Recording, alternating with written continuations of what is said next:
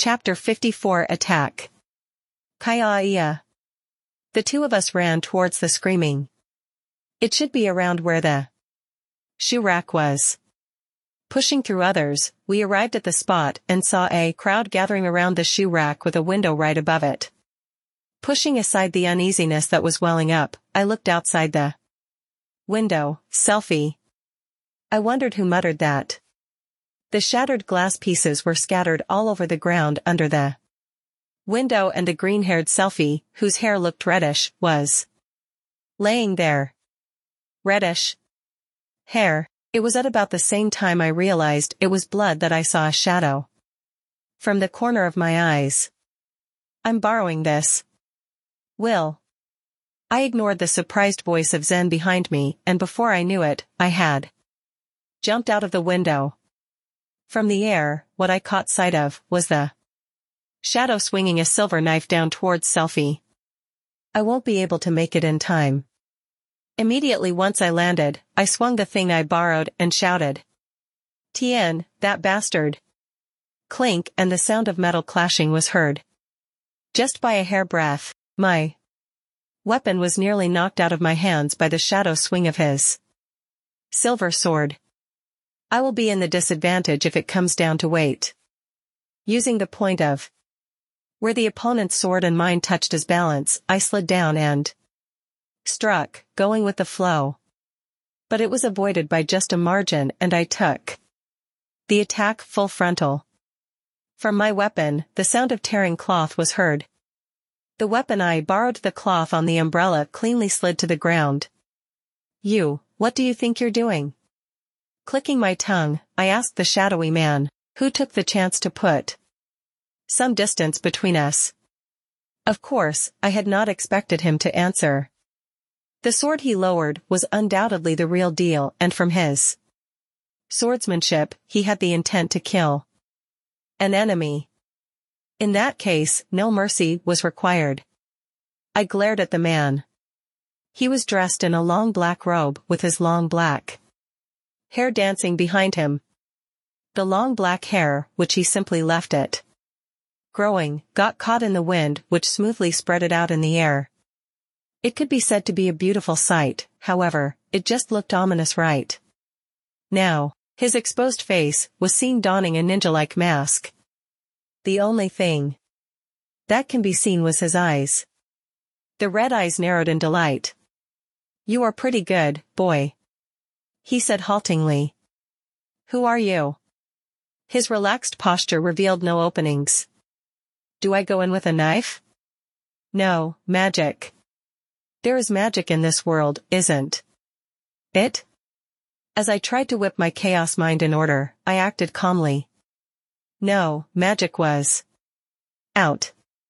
Although there was a distance between us, there were too many people around. Most likely, a huge-scaled magic would be needed to defeat him. People will definitely be roped in. In that case, I directed my mana onto the umbrella, strengthening it.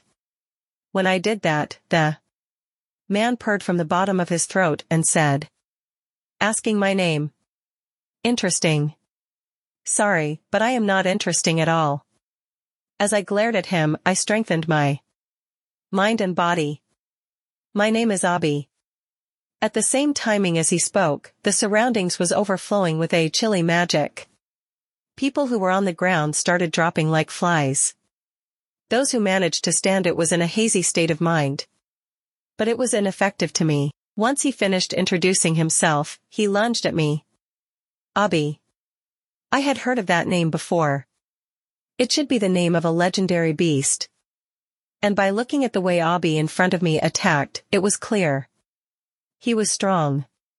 I managed to parry his sword, which came in from the right, with my umbrella, and dodged it. There are rare magical beasts that had high intelligence as well as powerful magic, but to think one that could take on a form of a human. I could confirm that he was Abi, the legendary magical beast. The sword danced left and right. As I tried to dodge by using minimal movements, I waited for the right timing. The sword then swung downwards from my upper right. Now. As I jumped up lightly, I chanted in my head. Tien, Kasoku, accelerate. Movement around me slowed down and Abi's sword came down upon me. Slowly. Doing a backflip, I landed on top of the sword and leaned my weight upon it, forcing it down. With the flow, I turned and swung my umbrella down upon Abi's head. The umbrella, which seemed to cut through Abi's head like a tofu, cleanly split his body into half. But the red liquid that was supposed to be spurting out did not come. As I was wondering why there was no blood, my umbrella touched the ground and Abi's body, which was split in half, dissolved into black smog instead of blood and disappeared. Black smog. What's going on? I stopped, dumbfounded for a moment and unobvious to the commotion around me. Then sound entered my shutout state. And I remembered. Selphy. I rushed over to Selphy in a panic. As everyone nearby were passed out, there wouldn't be a problem. Tien, Chiyu, heal, I chanted in my heart. Selphy's face was twisted in agony, but her breathing was stable. Relieved, all energy left my body. Thank God. I made it in time. Shall I carry her to the infirmary? I can't let down my guard. Selphy's left shoulder was slashed and blood from the wound had stained her white uniform red. Even if I sealed the wound, I cannot replenish the lost blood. My face tightened and I looked at Selphy. When I reached the infirmary, for some reason the teacher was not there but the headmaster. Ah, uh, erm, headmaster? Why are you here? I asked, puzzled. Having heard screams, the teacher, as well as students here, ran out. The gently smiling headmaster then pushed aside the curtain to an empty bed. Expressing my gratitude, I lowered Selphy onto the bed. Headmaster, who saw Selphy's shoulder wound, questioned me in a rare moment of panic. I too ran towards the screams once I heard it, and there I saw Selphy being slashed by a man. So that scream was. I see. My next sentence made headmaster's eyes grow wide. And when I thought he was a man, he turned out to be a magical beast. Wha, what? In human form? Yes. He introduced himself as Abi. Is that true? The usually calm headmaster leaned forward. Yes. I thought it was a joke too, but his magical power was huge. Everyone outside fainted when they came in contact. What? Headmaster turned pale when he heard my last sentence and stood up. As the head of the academy, it was naturally for him to have this reaction, I guess. I then panicked for a bit as I held down headmaster, who looked like he was about to dash out. I, I lost my cool, snatched an umbrella from the third floor, jumped down, and defeated Abi, so it's all alright now. Headmaster froze. Haha, I know, right? Looking at the half-stunned Gramps, I absent-mindedly thought of something else, like returning the umbrella. Come to think of it, headmaster said that. The infirmary teacher ran out towards the screams, so I wondered if he passed out right now. The frozen headmaster came back to his senses, thanked me, before rushing out to deal with the aftermath. The infirmary teacher, doctor? His name is Verino, and he seemed to be the second strongest in this academy. Why? He's just a doctor. By the way, when I asked who the number one is, headmaster answered, it's obvious it's me, isn't it? Playfully. I smiled, looking at the peacefully sleeping Selphy. Really? I was glad she's safe. It hadn't been two months since we met, but I came to know how much she had meant to me. Her eyelashes on her closed eyelids are light green in color. It sparkles in the sun, like how her hair does too. I was happy that I had one more thing that meant so much to me, but also fear. Once again, I was thankful for the power I possessed. As I stroked Selphy's hair, my heart tightened with feelings that might be for a sister or for a daughter. Abi was, Defeated, you say. Without thinking, the man groaned and crashed onto the chair. The face that often held a sneer was now free of it and can be seen as panicking from new information. It can't be. There's no way. The man murmured, and something worn along his wrist shattered with a glow, as if to prove to him wrong. That useless beast. The man looked at his wrist and yelled in frustration. Chapter fifty-five Aftermath. Feeling a slight warmness on her right side, Selphy woke up. Half awake, her memories came rushing back and she quickly put herself on guard. Opening her eyes, instead of darkness, what she saw was something white. A ceiling. That I have no recollection of. Selphy murmured and got up, but at that moment, she realized what had woken her up. Will was here. She tried to think back. She was slashed by a black-clothed guy all of a sudden. Escape, she had to escape. Even if she was bleeding profusely, she was terrified to the point of not feeling anything. Then she tripped once she ran past the shoe racks, and thinking that it was all over, she closed her eyes. And when the pain she was expecting did not came after a long time, she peeked timidly and saw Will's back. Then she lost consciousness. Sitting on the chair right next to her bed was Will, who fell asleep, still holding on to her hand. Seeing that, Selphy smiled. I'm saved by you again. N N. It's warm. Or rather, it's bright. Morning came? Rubbing my sleepy eyes, I propped myself up before remembering. This was the infirmary. Which means, Selphy. Ah, he's up. I sat up and saw Selphy looking at me, laughing. Thank God. How are you feeling? Perfect, thanks to you. Will, thank you. When I was feeling relieved that Selphy was all right, the curtain was pulled open. Is someone injured? Sorry, I heard screams, so I had rushed over too. I looked at the sensei and our eyes met. Why did he seem so surprised? As I stared at the man who suddenly turned silent, he frowned. That disgusting hair color, that disgusting face. Can it be, you're a Beryl? All of a sudden, he started sprouting some brash words. Eh, ah, uh, yeah. The me who answered while being confused was such a gentleman. The man had his black hair all slicked back, and had eyes in a sort of grayish, amber-like beautiful color. He was wearing a black shirt with a white lab coat on top, the very standard attire for a school doctor. He exuded sexiness and had an aura like he's Italian. And an Eichmann, this bastard. Although he looked slightly high-strung, he did still have a sensei aura. In that case, why the sudden rudeness towards me? Ah, but I already had an inkling in mind. As I expected. You're Guillaume's kid? I am the one who wanted to say, as I expected. Father. What did you do to this guy? Eh? What? What is going on? Selphy asked, very confused by the conversation taking place. Thank you, Selphy. I had always been saved by you. Especially in this kind of situation. The man finally remembered his job and looked sheepish as he scratched his head.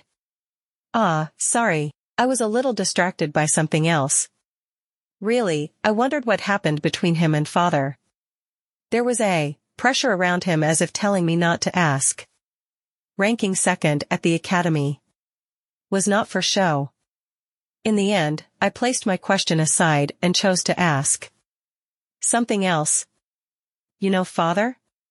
Haha. Tentatively we were in the same grade, but instead of friends, enemies would be much more adept. Scary. Your smile was really scary. What the heck really happened? Ah, sensei's name is. Leaving the trembling me aside, Selphy asked him, smiling. Brilliant, Selphy. You had my respect. As a former Japanese, I would choose to remain silent in this situation. I wouldn't even have thought of changing the topic like this. Ah, sorry about that. I'm Verino, the school doctor. You guys are. I am Selphy. I am also the reason for the disturbance just now. Wah, what? Are you okay? To the me who only felt dislike, or rather, my father, from Verino-sensei, he was now looking worriedly at Selphy. Mm-mm, it's, it's not like I felt hurt or anything. Let's stop, it was not cute at all for me to be sprouting these words. T N, sunder a period over? As I had removed all the blood stains from Selphy's hair and clothes using magic, she should look fine to others. Even so, for him to be so worried showed that he had a gentle personality, as expected of a doctor. And this kind of person hated my father. I was really curious now. I will definitely ask about it later. Yes, most probably. What happened? About this, the headmaster said he would explain, so we can't. At that vague explanation, Verino-sensei looked like he had something to say, but ended up not saying anything. Apart from that person, he was quite meek to everyone else. Or it might be because he had realized the seriousness. Is that so? Then Will, you return to the dormitory as it was announced for everyone to return. He then noticed the worried gaze from Selphy. Turning around to face her, he grinned. As I would need to do a checkup, you would have to remove your clothes. Do you need Will to attend to you? No need. There's is absolutely no need to, Selphy yelled, red in the face. Thanks to that, I was able to escape from the infirmary. I stood up. Yep. Do you know anything about it, Father? Not much. My voice faltered off. It was unbelievable when it was said that Abi had appeared and now. But. Will won't lie. Ah, my head was hurting. Abi. The legendary beast said to possess high intelligence as well as strength and magic. Such as, to be able to destroy a small country in a day. Such as, to be able to defeat a dragon single-handedly. Such as, to be able to cause an entire village to lose consciousness by its magic. Elusive, and not much about its way of living was known, but it was said to be human-shaped and wrapped in black cloth. It was a beast that came with its own legend as well as preposterous rumors. No, all facts about Abi might just be rumors. As it was very rare, the information about it might just be wrong. This was one of the possibility, and also the most appropriate one.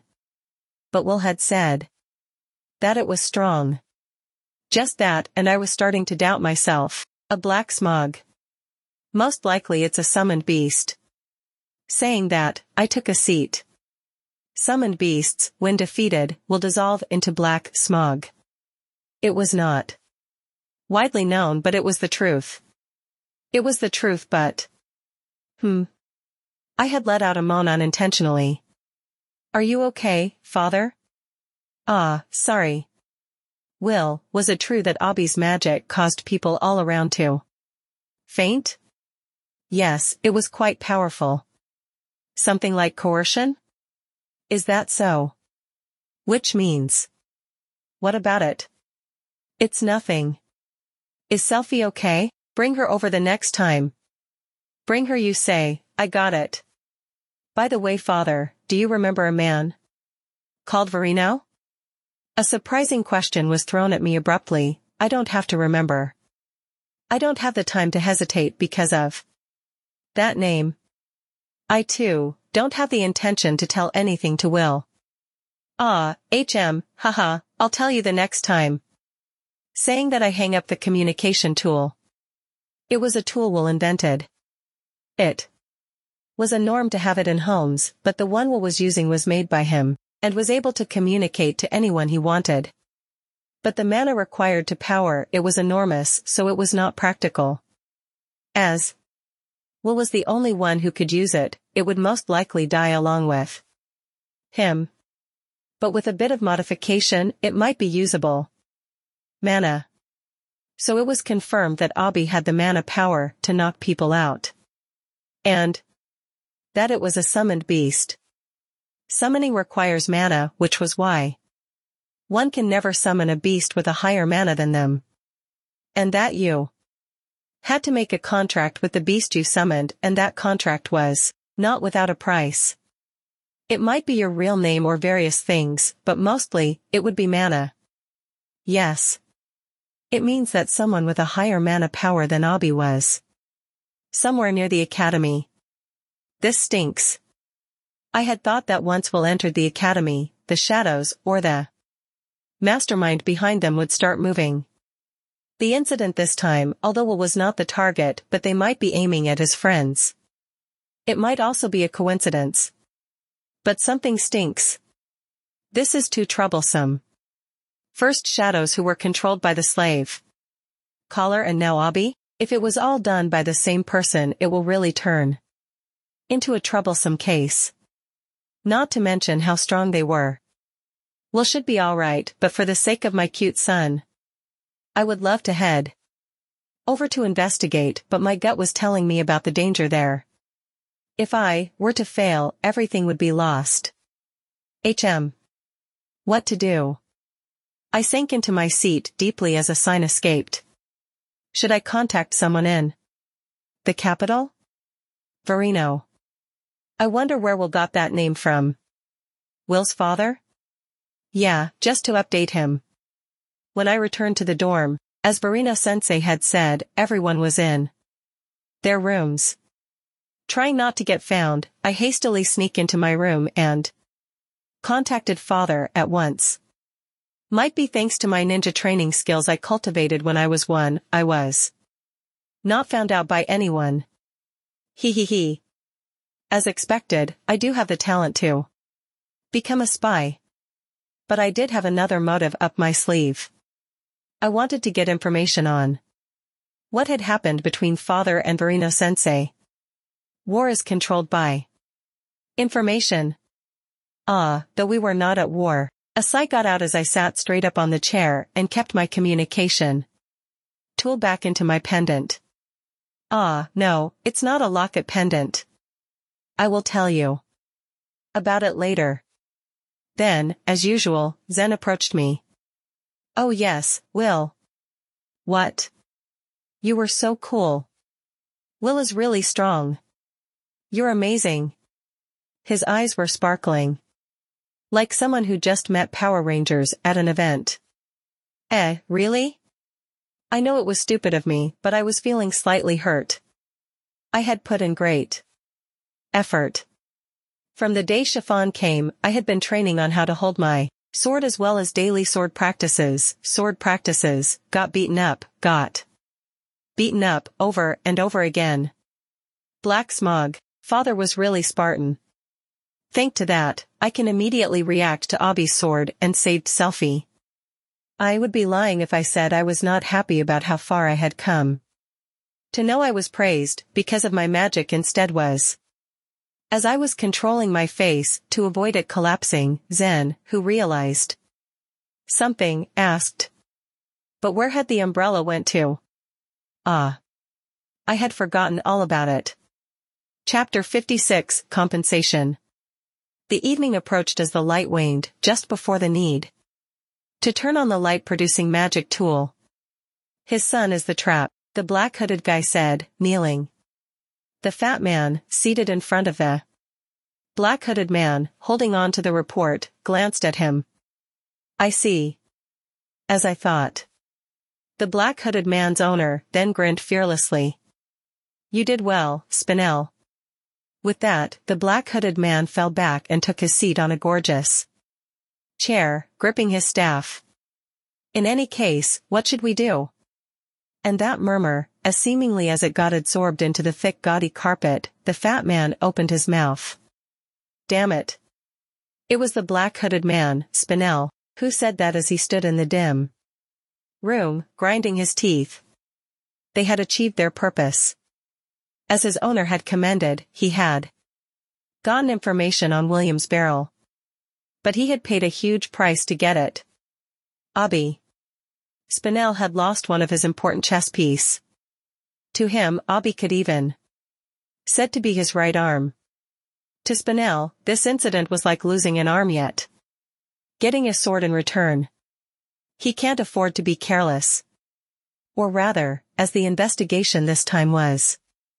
To determine if Williams was the one defeated the shadows, he had lay down plenty of precaution. The plan was injuring his close friend, forcing him to fight against a much stronger opponent to see how he did fare. He had expected Abi to win. Of course, he avoided injuring Williams in order to not place Guillaume's suspicions on them. To think a legendary beast was defeated by an eight years old. Spinel laughed, self-mockingly. Did his master knew about this already? That was uncommon, to say the least. If Spinel had not seen it with his own eyes, he wouldn't had believed it. It was a shock that only those who had seen it knew, or it was possible that Spinel's owner did not think much about Abi. Spinel, too, started doubting his owner, who believed in the information he had brought in that easily. On the other hand, he was relieved about not having to explain the situation. With these complex feelings inside him, he instinctively grind his teeth again. The minute Spinel caught sight of William's barrel on the third floor, he had jumped. Spinel had doubted his eyes. Did blood rush to Williams's head, or did he had a strong sense of justice stemming from his admiration for his father? No matter the reason, he had never thought he would be thinking of a reason why an eight-year-old would jump out of a window on the third floor. But then Williams began splendidly overturning all of Spinel's expectations. He landed lightly on the ground and was even able to hold his own again. Abi's attack. Again, Spinel doubted his eyes. He clung to the idea that it was all an coincidence due to the chaos and imagined Will being beaten up the very next moment. Then, he wondered if his eyes had fallen out of their sockets. It felt like his heart was seized by someone. In front of him was a sight of Will defending and even attacking back at Abi without an ounce of fear or hesitation. There should be a limit to how unnormal this all was. Spinel then finally realized the trap Guillaume had set. He had really just noticed it. He forced himself to accept it that it was because Will was Guillaume's son and waited for Abi's next move. Most likely this will end soon, Spinel thought as he wiped the sweat on his forehead away. Not matter how good Will was at the sword, this was not something a human can match, but his expectations were betrayed. Again. The double combination of his betrayal and stock gave him such mental damage that he was able to fall over. This time, he really wondered if his heart had stopped or not as a dull pain ran across his left chest. Abi released all of its mana, and as everyone started falling, a lone boy stood, with a fearless smile on an innocent face. That overwhelming mana was enough to even make Spinel faint. Watching from a distance, Spinel felt terror.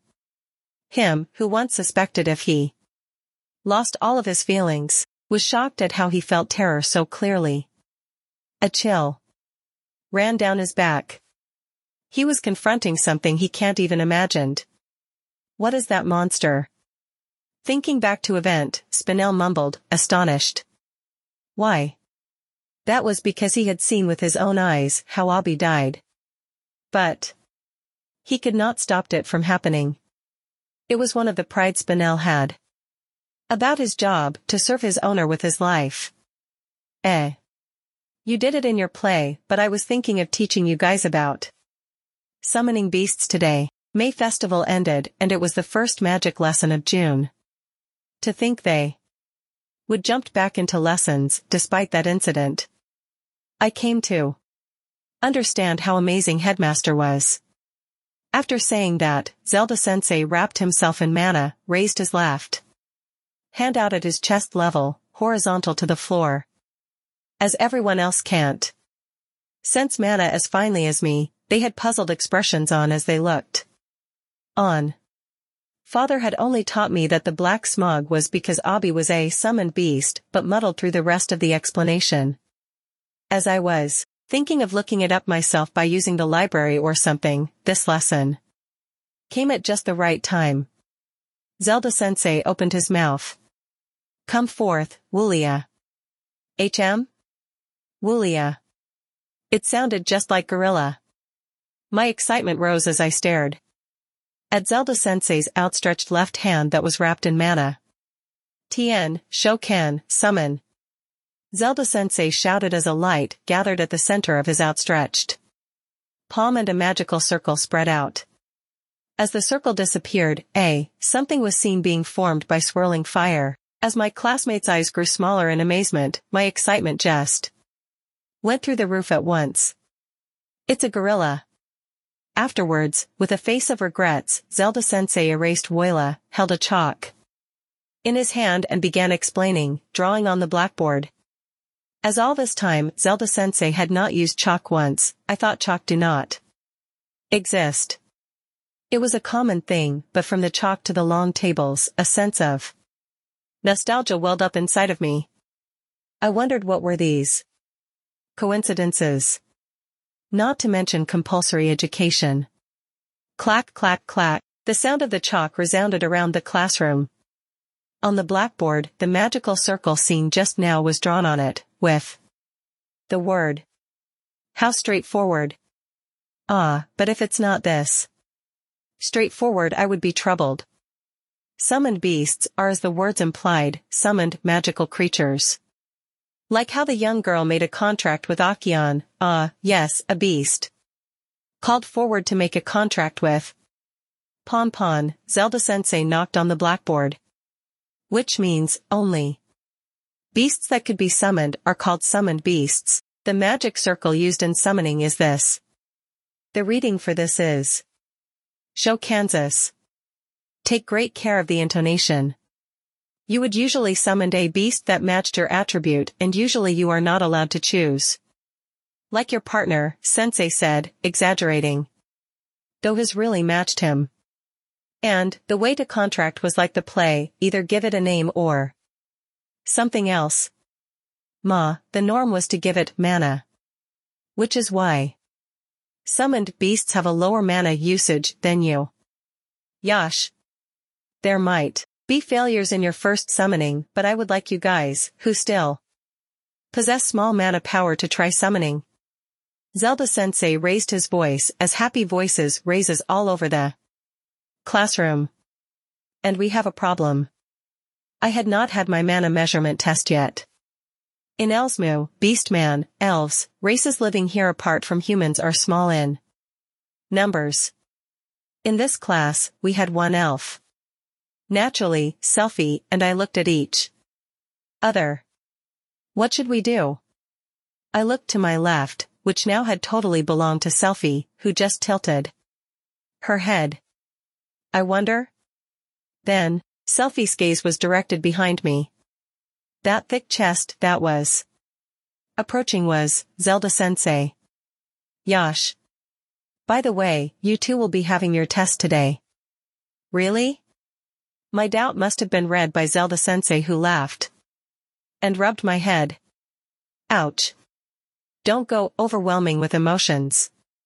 To be rubbed on the head like this, I would rather had father's beard. Don't worry about the class. They would be taught by him. Zelda-sensei then cocked his head towards the blackboard. Ah, I see. So it would be Verino-sensei. Wasn't that the number two man from the academy? Please stop with the death glare you were sending me, Verino-sensei. Verino-sensei was my father's rival in love. It was that. Like the yakisoba bread he had been yearning for was brought and eaten by my father. Ah, food grudges are scary. Chapter fifty-seven. Oops, I summoned it. I left the classroom like I was avoiding Verino-sensei's gaze and walked down the corridor with Selphy trailing behind me.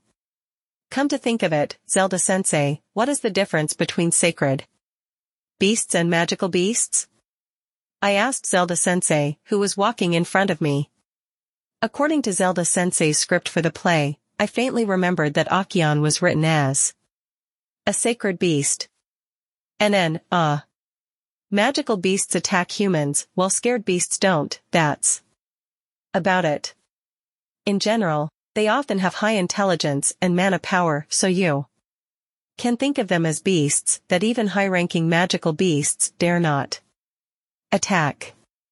Sensei turned and faced us as he answered, all the while walking backwards. I see.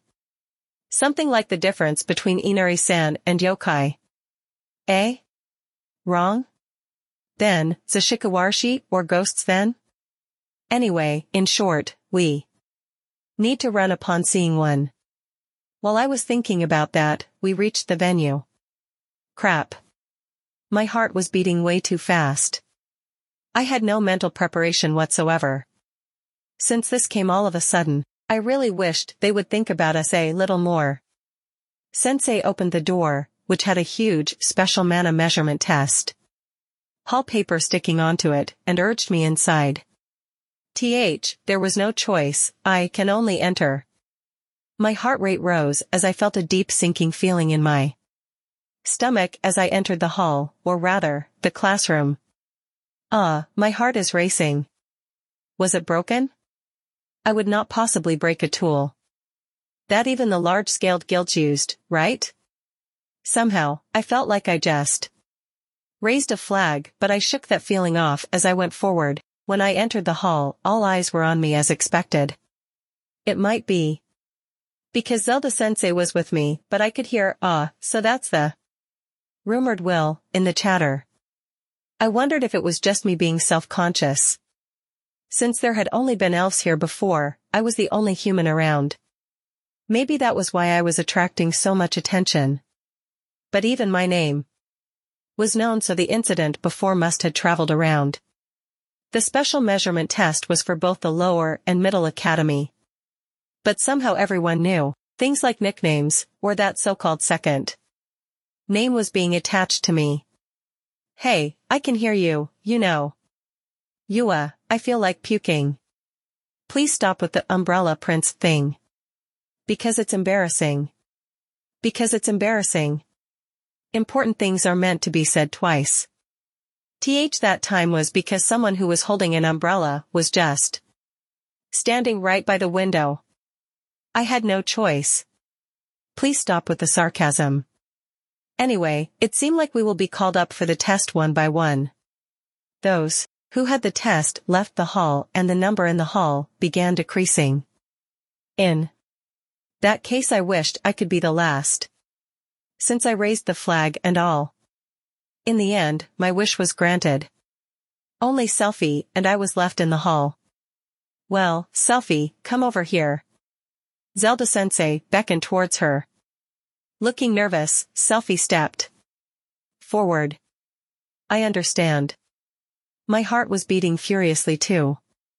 If my heart stopped, I would definitely sue Zelda-sensei. The measurement tool looked to be the same as before, a crystal ball, but with a capacity of one thousand, as a normal human usually possess around one hundred to one hundred fifty, this was an amazing tool. Selphy touched the crystal ball. Zelda-sensei, who was looking at something like a panel that showed the power level, stood up in surprise. W H, wah, what happened? Selphy asked, anxious. The stunned Zelda-sensei looked at Selphy. Nothing, what amazing power, four hundred fifty. Eh. This time, it was Selphy who screamed. Wow, amazing. I had predicted that it would be high, and I was right. Even if elves are a race that have higher mana power than humans, Selphy was only ten. At ten-year-old, the range was usually half of an adult human. Even adult elves have around three hundred to five hundred. As an average, so Selphy's future can be said to be unknown. As expected of Selphy, I said, involuntarily, and Selphy, even Zelda-sensei, turned and stared at me. W, why? The two of them stared at me and tilted their heads. Then with a laugh that was mixed with a bit of a sigh, Zelda-sensei said. Yosh, Will, you're the last one. Nodding, I reached out towards the crystal ball. The shorter the distance towards the ball was, the higher my heartbeat rose. My fingers touched the hanging crystal ball. Bang. A short sound. Ah, deja vu, deja vu. Zelda-sensei stood up, stunned.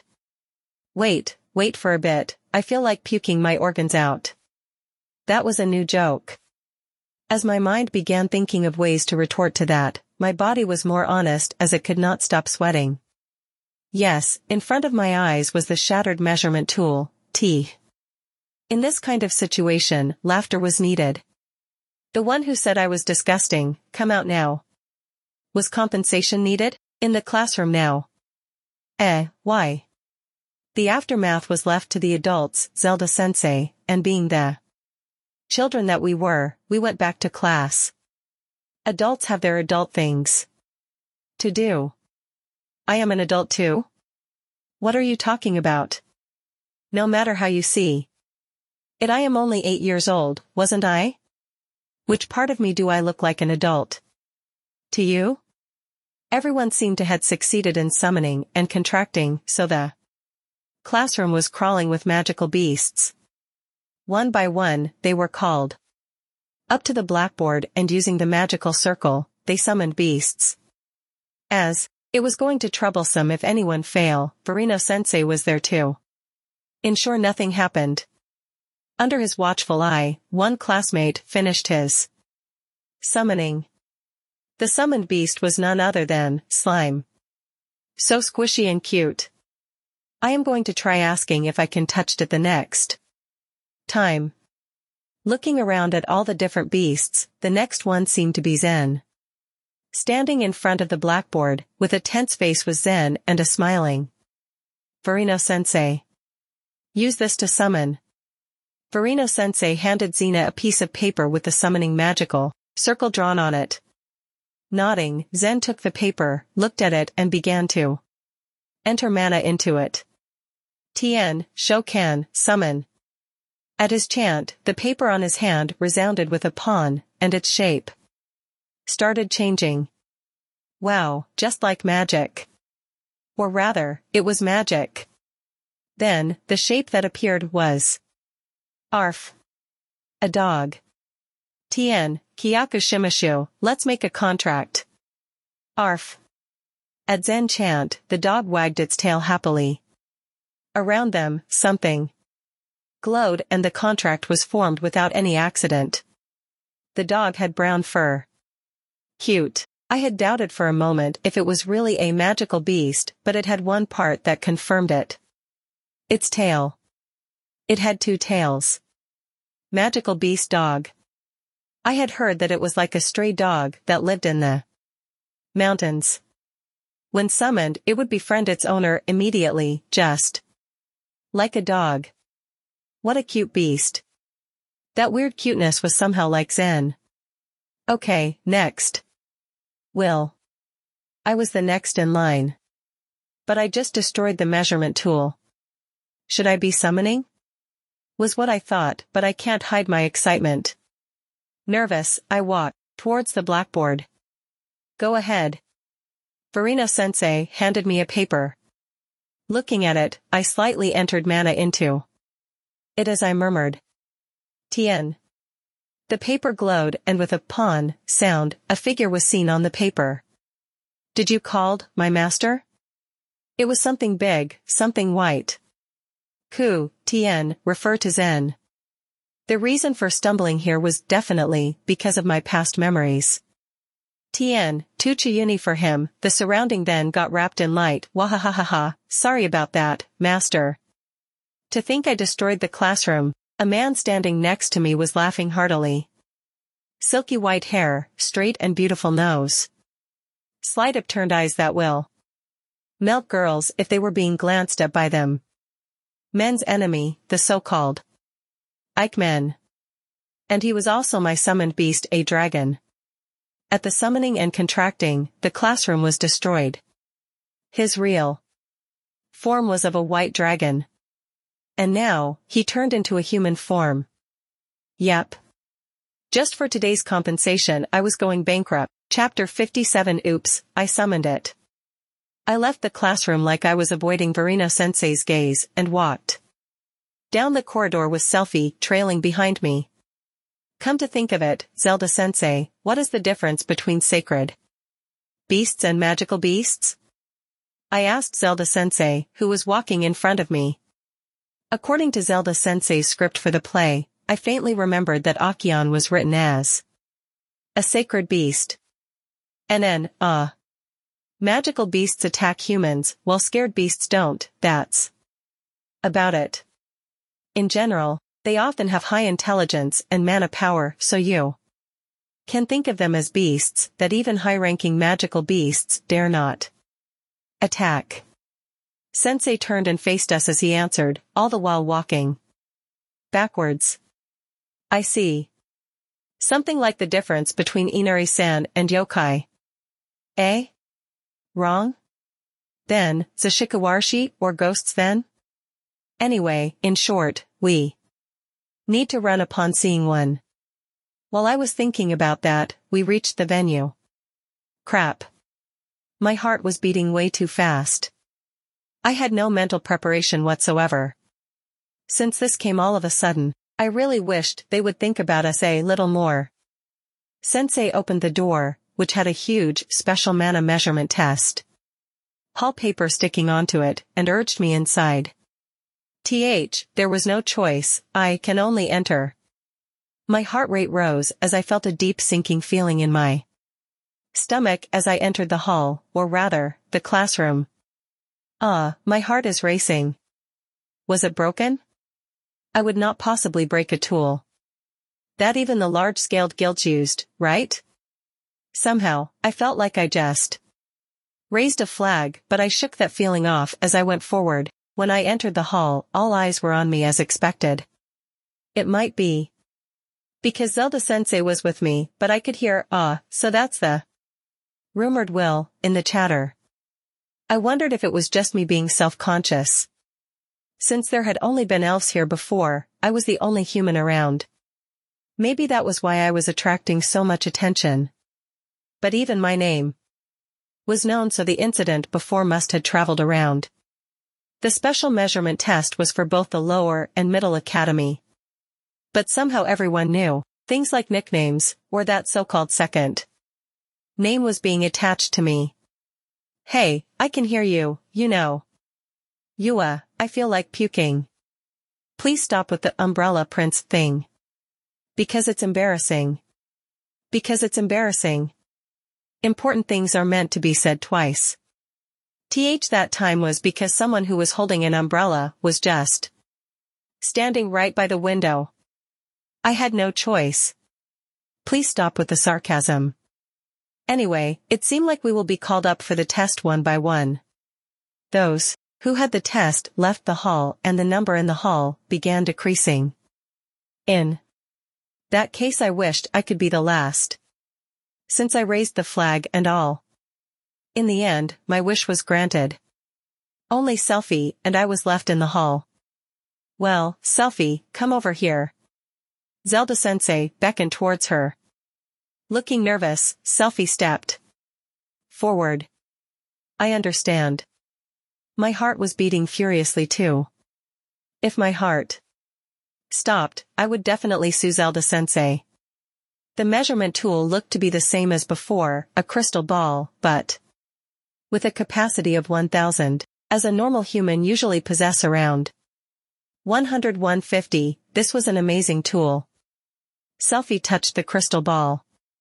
Zelda sensei, who was looking at something like a panel that showed the power level, stood up in surprise. W H, wah, what happened? Selphy asked, anxious. The stunned Zelda sensei looked at Selphy. Nothing, what amazing power, four hundred fifty. Eh. This time, it was Selphy who screamed. Wow, amazing.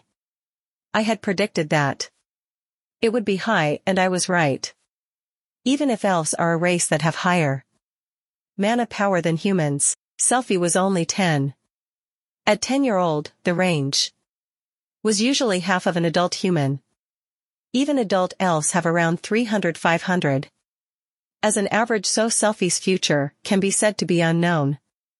As expected of Selphy, I said, involuntarily, and Selphy, even Zelda-sensei, turned and stared at me. W, why? The two of them stared at me and tilted their heads. Then with a laugh that was mixed with a bit of a sigh, Zelda-sensei said, "Yosh, Will, you're the last one." Nodding, I reached out towards the crystal ball. The shorter the distance towards the ball was, the higher my heartbeat rose. My fingers touched the hanging crystal ball. Bang.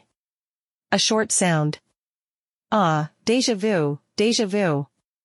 Zelda-sensei stood up, stunned. Wait, wait for a bit, I feel like puking my organs out. That was a new joke. As my mind began thinking of ways to retort to that, my body was more honest as it could not stop sweating. Yes, in front of my eyes was the shattered measurement tool, T. In this kind of situation, laughter was needed. The one who said I was disgusting, come out now. Was compensation needed? In the classroom now. Eh, why? The aftermath was left to the adults, Zelda-sensei, and being the children that we were, we went back to class. Adults have their adult things to do. I am an adult too? What are you talking about? No matter how you see it, I am only eight years old, wasn't I? Which part of me do I look like an adult? To you? Everyone seemed to have succeeded in summoning and contracting, so the classroom was crawling with magical beasts. One by one, they were called up to the blackboard, and using the magical circle, they summoned beasts. As it was going to be troublesome if anyone fail, Verino-sensei was there to ensure nothing happened. Under his watchful eye, one classmate finished his summoning. The summoned beast was none other than slime. So squishy and cute. I am going to try asking if I can touch it the next time. Looking around at all the different beasts, the next one seemed to be Zen. Standing in front of the blackboard, with a tense face was Zen and a smiling Verino-sensei. Use this to summon. Verino-sensei handed Xena a piece of paper with the summoning magical circle drawn on it. Nodding, Zen took the paper, looked at it, and began to enter mana into it. Tien, Shokan, summon. At his chant, the paper on his hand resounded with a pawn, and its shape started changing. Wow, just like magic. Or rather, it was magic. Then, the shape that appeared was Arf. A dog. Tien, Kyakushimashu, let's make a contract. Arf. At Zen chant, the dog wagged its tail happily. Around them, something glowed, and the contract was formed without any accident. The dog had brown fur. Cute. I had doubted for a moment if it was really a magical beast, but it had one part that confirmed it. Its tail. It had two tails. Magical beast dog. I had heard that it was like a stray dog that lived in the mountains. When summoned, it would befriend its owner immediately, just like a dog. What a cute beast. That weird cuteness was somehow like Zen. Okay, next. Will. I was the next in line. But I just destroyed the measurement tool. Should I be summoning? Was what I thought, but I can't hide my excitement. Nervous, I walked towards the blackboard. Go ahead. Verino-sensei handed me a paper. Looking at it, I slightly entered mana into it as I murmured Tien. The paper glowed, and with a pawn sound, a figure was seen on the paper. Did you called, my master? It was something big, something white. Ku, Tien, refer to Zen. The reason for stumbling here was definitely because of my past memories. Tien, Tuchiyuni for him, the surrounding then got wrapped in light, wahahaha, sorry about that, master. To think I destroyed the classroom, A man standing next to me was laughing heartily. Silky white hair, straight and beautiful nose. Slight upturned eyes that will melt girls if they were being glanced at by them. Men's enemy, the so-called Ikemen. And he was also my summoned beast, a dragon. At the summoning and contracting, the classroom was destroyed. His real form was of a white dragon. And now, he turned into a human form. Yep. Just for today's compensation I was going bankrupt. Chapter fifty-nine, to the castle.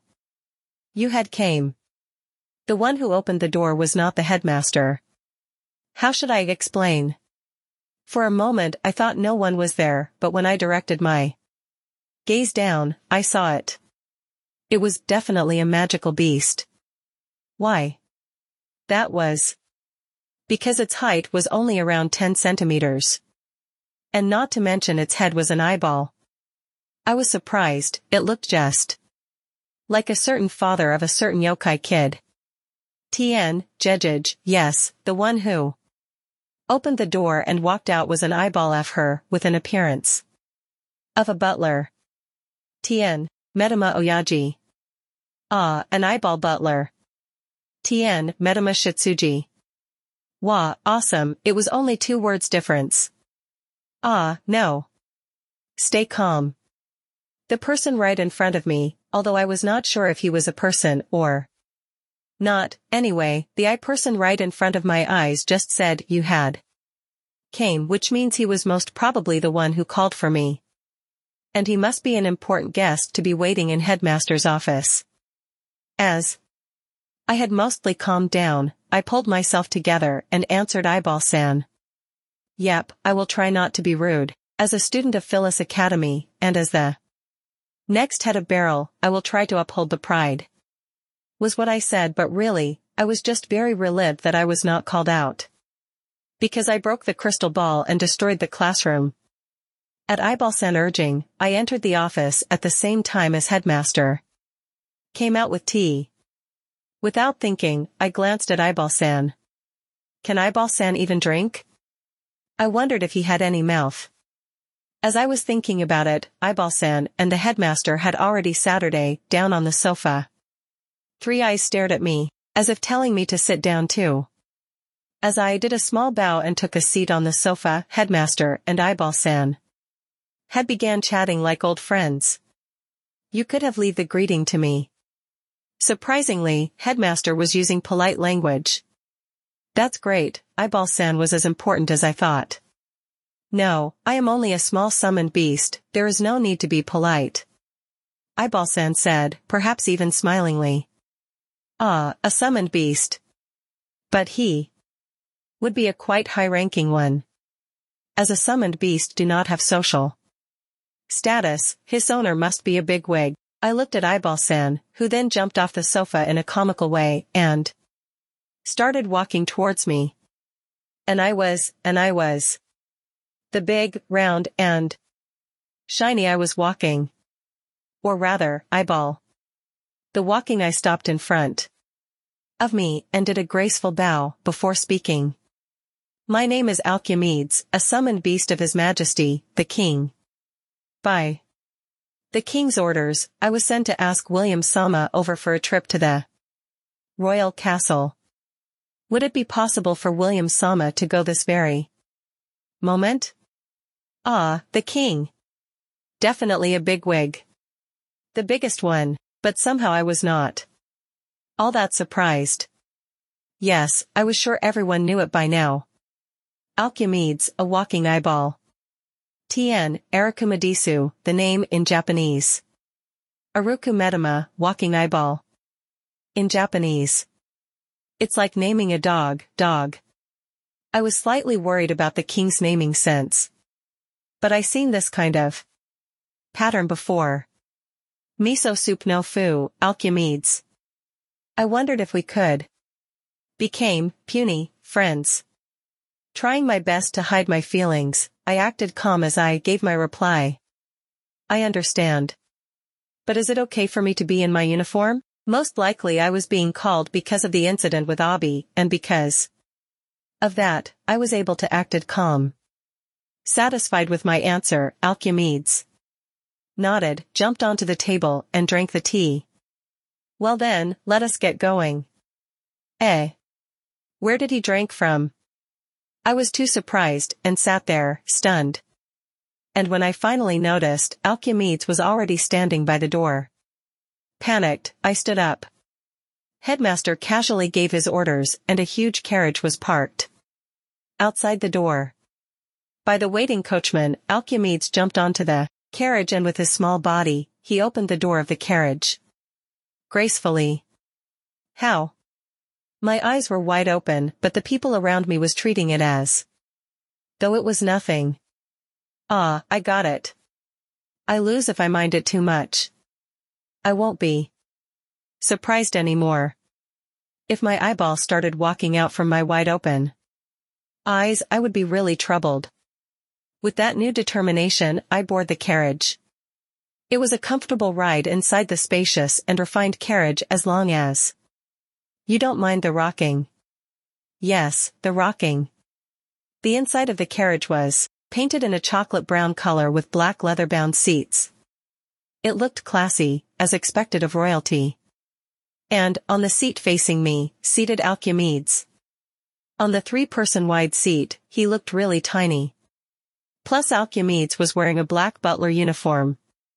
He just melted into the background, and it looked like an eyeball floating about, moving, and when I was thinking about that as I looked at Alchemedes, he tilted his head.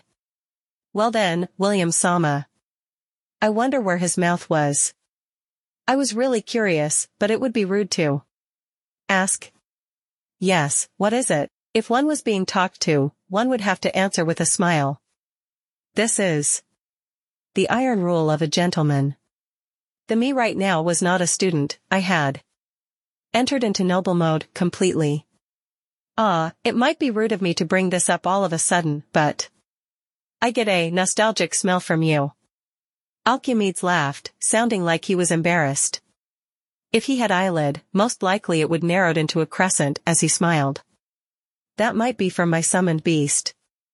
Alchemedes, who was laughing embarrassingly, mumbled a, oh well well. Well, under his breath, could it be? Your summoned beast is the white dragon? Alchemedes moved his line of sight to my left wrist. There was a nostalgic tingle. Yes, we had a summoning lesson yesterday, but I ended up destroying the classroom. I see, it sounded like something he would do. To the me who was laughing bitterly, Alchemedes grinned. Scary. As I cannot see any mouth, I can only read his expression from his eyeball and voice. Ah, could it be you know each other? Yes, something like that. We had an undesirable relationship, but we haven't met for some time now. As expected, they knew each other. Shall I summon him? Ha ha ha, please do not destroy the carriage. To my words, Alchemedes gave his affirmation with a joke. But smell it just sounded like I stink or something. Thinking back, I felt slightly depressed, but managed to give a ha-ha, I won't, while laughing dryly. I will lose if I mind it. This person was only a summoned beast, plus I had not been told I stink before. Yep. Nodding, I focused mana onto my left wrist. Appear in human form, Shiro, Tien, summon. But will, your naming sense isn't all that great too. Pawn sounded, and something white appeared beside me. Oh, you finally called me, mast, eh, eh. L. At the same time as the grinning face turned towards the facing seat, I jumped in surprise. Long time no see, Fumu, Shiro, is that it? As compared, Alchemedes, who was being called Al, had a calm attitude. It felt like he was gracefully drinking tea instead. When I first summoned Shiro, he wanted me to name him. And when I asked if he would prefer mana instead, he said that he had more than enough. So it was okay. Thus, I gave him a name.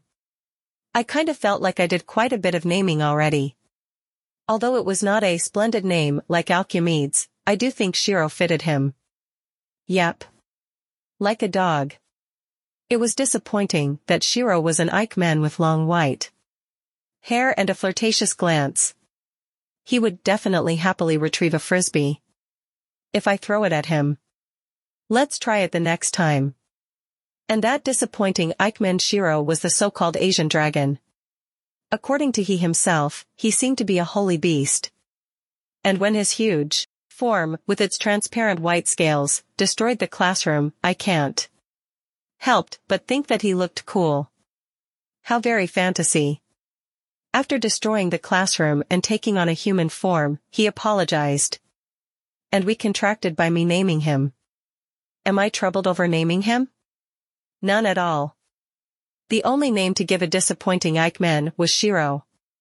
But when I named him, he had a delighted face on.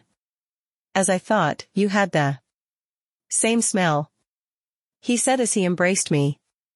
Before our contract, for some reason he kept on hugging me as well. The faces from everyone else who were taken aback was hilarious. But if I was hugged, I would really prefer a female. Sorry. My secret savings were all gone thanks to the compensation, so give me a break. But how did the both of you came to know each other? Is there a connection to the smell the both of you were saying? Sorry for butting into long-awaited meeting for the two of them, but I was curious. Even me, when being said to have a smell, would be interested. It was just an innocent question, but to think Alchemedes would throw a bomb. No one would think there would be such a destructive bomb. No one. This need repeating. Yes. The smell of the first king. Alchemedes' gentle smiling face broke into a wide smile as he said that. I tried imagining a little. As Alchemedes was the king summoned beast, I, who had the same smell, must had something in common with the first king. Not just now, I was wondering about it earlier. Elsmu was founded about two hundred years ago, yet had compulsory education and blackboard. And the huge blackboard eraser was called Jaeko, which means it was not a coincidence about the first king having such a puny naming sense like me. Doubtingly, I opened my mouth. Can it be the one who named Alchemedes was? Yes, the first king Elsmu-sama. I work for the royal family rather than the nation, as I thought. At the Alchemedes who looked proud, my excitement that was bubbling underneath was about to overflow. It came. The first king was a Japanese? What a standard story of a trip to another world. Inside the carriage running along the stone pavement. On the way to a meeting with the king, instead of feeling nervous, sat an eight years old kid with sparkling eyes. Or rather, me. I had been waiting, Yamamoto's face. Or Sato's face? Tanaka? Anyway, I might be able to see a face from Japan after so long. Or at least some traces of it. Yes, I was only thinking of the king's face as I sat in the carriage towards the castle. Chapter sixty, The King and the Emperor. The history of how Elsmu was founded was quite abrupt in the first place. It was founded in an instant by the first king after he suddenly appeared. Elsmu's origin was unknown. Even the Elsmu name itself was unclear if it was the first king's name or the name of the land. Anyway, the first king called himself Elsmu. The hero really came out of nowhere. With his strong magic and perfect swordsmanship, he had the ability to pull people in as well as possessed unbelievable knowledge.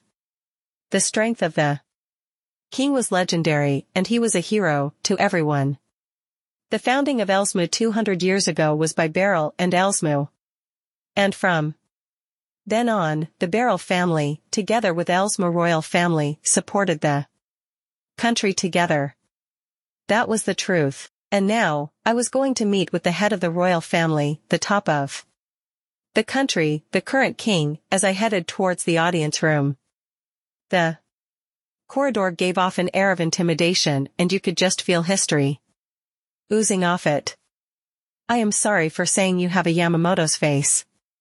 Once again, I was reminded that I was about to meet with the man ruling this country. But the castle's interior was out of my expectations.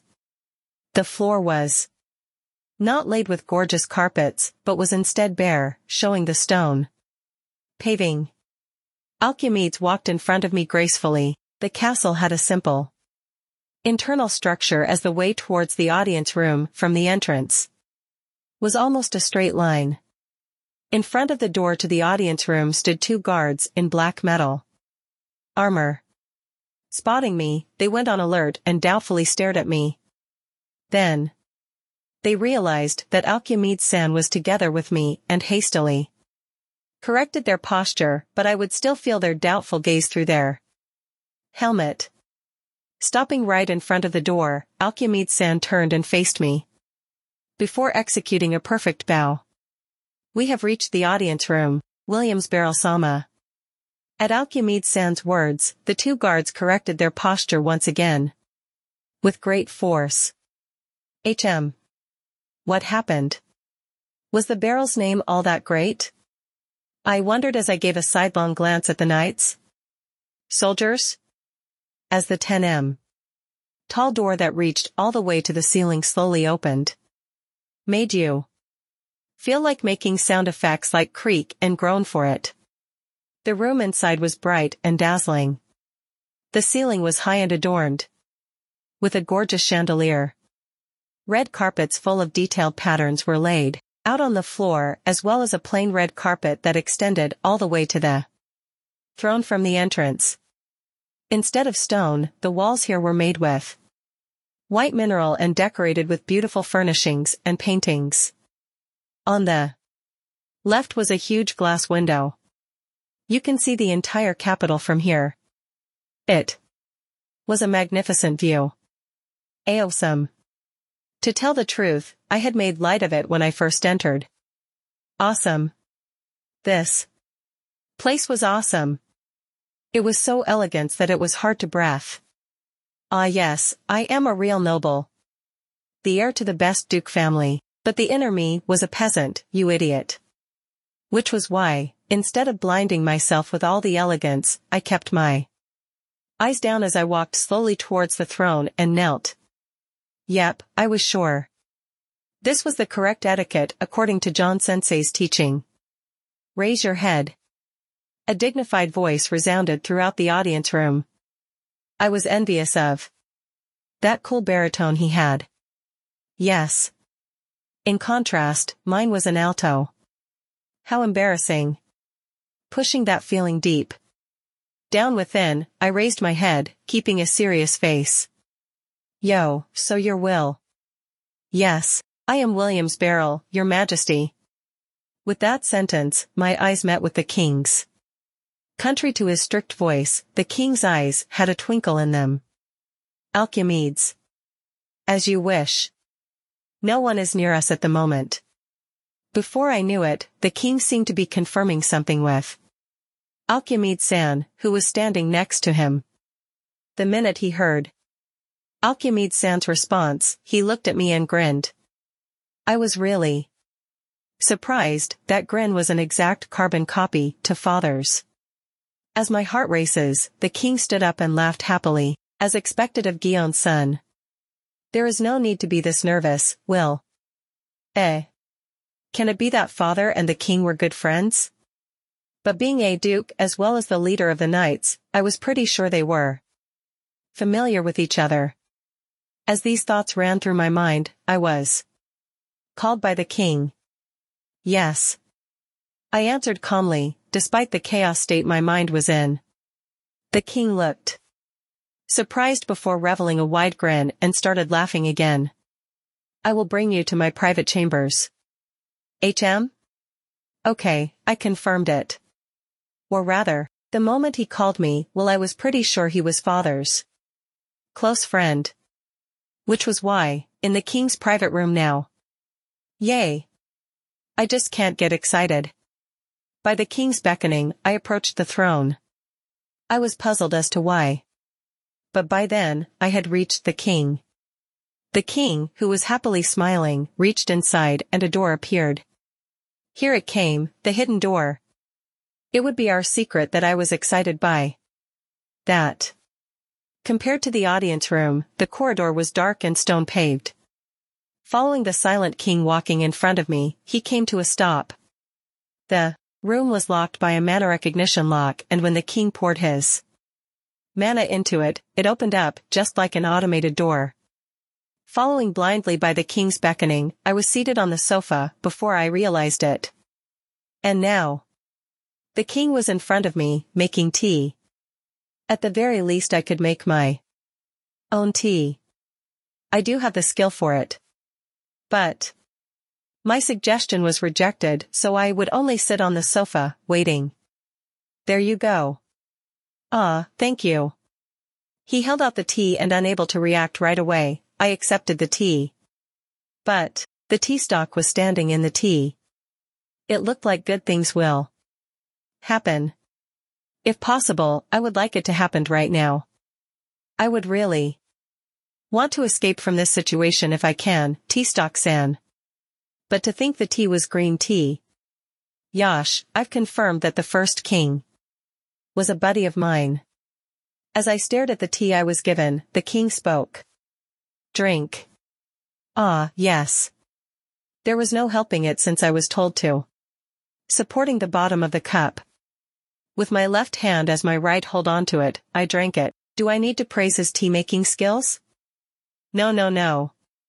I had no experience in any tea ceremony, plus this was green tea, and not matcha, so it should be okay. Or rather, this was a different world. Yep. Even though the teapot felt really out of place. The king drank his tea, and let out a breath. It really do make people relax. I will admit that I can't stand this silence. Your Majesty, please say something. In the end, I kept stealing glances at the king, and as if my thoughts got through, the king opened his mouth. Relax, Will. Your father and I go way back. As I thought. I wondered who father really was. Most likely, nine out of ten. Would reply, he is Gion-sama. But the king started talking, so I was relived. Placing the cup onto the table, I looked at him as he opened his mouth again. You should know why I summoned you over. Yes. Is it about the incident where Abi infiltrated the academy? At my answer, the king narrowed his eyes happily. That guy is just an idiot, he murmured. That guy? As I was looking at him weirdly, he tried to brush it away by laughing, and the atmosphere got lighter in an instant. The mana that had been floating about was withdrawn as well. Ah, sorry for testing you. I let out a bit of mana. Although most guys would have faint by now. So that magic was let out on purpose as I thought. Which means he was gauging my mana power as well as studying my reaction. Thanks to father, I am used to it. Hmm. Let's pretend it is, and leave it at that. And so, I would like you to explain Abi's incident in detail. I tried to be humble, but it was blown away by the king. Nodding, I readied myself. Okay. It might be long, would that okay? Please. May thirty-first was the May festival, but my friend Selphy and I. The nervous explanation meeting started. Today too, the fat and ugly stomach that was sitting on top of his ass, which was sitting on a luxurious and gorgeous chair, was a man with a displeased expression as he frowned. Your Majesty. The balding from the top guy said. As evening approached, in the room that was purposely darkly lit, his head stood out more than usual. Placed in the middle of the room was a large flat table, and surrounding it were a few guys. The one being called Your Majesty was the frowning fat man. What? Without hiding his bad mood, the man answered. The man called as Your Majesty was Gouda Hatuo, the Emperor of Hatuo. He glared at The balding man, W, we have gathered the army of Hatuo. The man who was glared at, said, his voice trembling. To him, Gouda snorted. And? Are you saying we are to attack now? N, no. But. No but. Having such person like you standing at the top of my army just means that we are dead. By Gouda's words, the man jumped. He understood the meaning of his words. As do the rest. However, they did not say anything in order to not get themselves involved. I will have you retire as the general. He said the words that were on everyone's mind. But, the man, the general, tried to struggle in his last moments. Your Majesty, did Your Majesty forgot what you promised? After all that I had done to expand this country. Silence. Enough, get out. The man's words were cut off and his face paled. Facing southeast is the Far East Demon Forest. Facing southwest is Central Demon Forest. And the area around the Iza River is currently being guarded by the Sociana family. To fight against the black and white knights is to use the mana stones and throw it at the magical beasts. That. Is that what you are saying, General? Gouda condemned with an expressionless face, the man who was once general seemed to have given up. Really, very very sorry. I was foolish. Giving up this easily was the man way of protecting himself. If he was to cling on to it, it wouldn't be simply retiring from the general position. Which was why the man chose to give up. Get out. Gouda said in a low voice, and the man walked out while hanging his head. Listen. Right now we are going to focus on raising our strength. The development of magic fields and the expansion of the market. Territory. Expansion would happen after, Gouda said slowly to the remaining people. Seeing everyone nodded, Gouda smiled. But, unknown to others, Gouda was grinding his teeth. His aim was the development of Hatuo. To achieve that he would use any means. four. Better or worst, he value efficiency more. Gouda grind his teeth, without anyone noticing. He had a strategy aim at destroying Elsmu. If there was no way in from the outside, then he will aim from the inside. However, his plan failed. Just to get a kid he even used the anti-kingdom rebels and slavery collars, but they did not do much. His last ray of hope even lost his summoned beast. Even if they were just disposable pieces, to had failed this spectacularly left a bitter aftertaste. But for better or worse, Gouda value efficiency. He would not let his plan stall just because of his feelings. He had not given up. The fat fist above his knee tightened,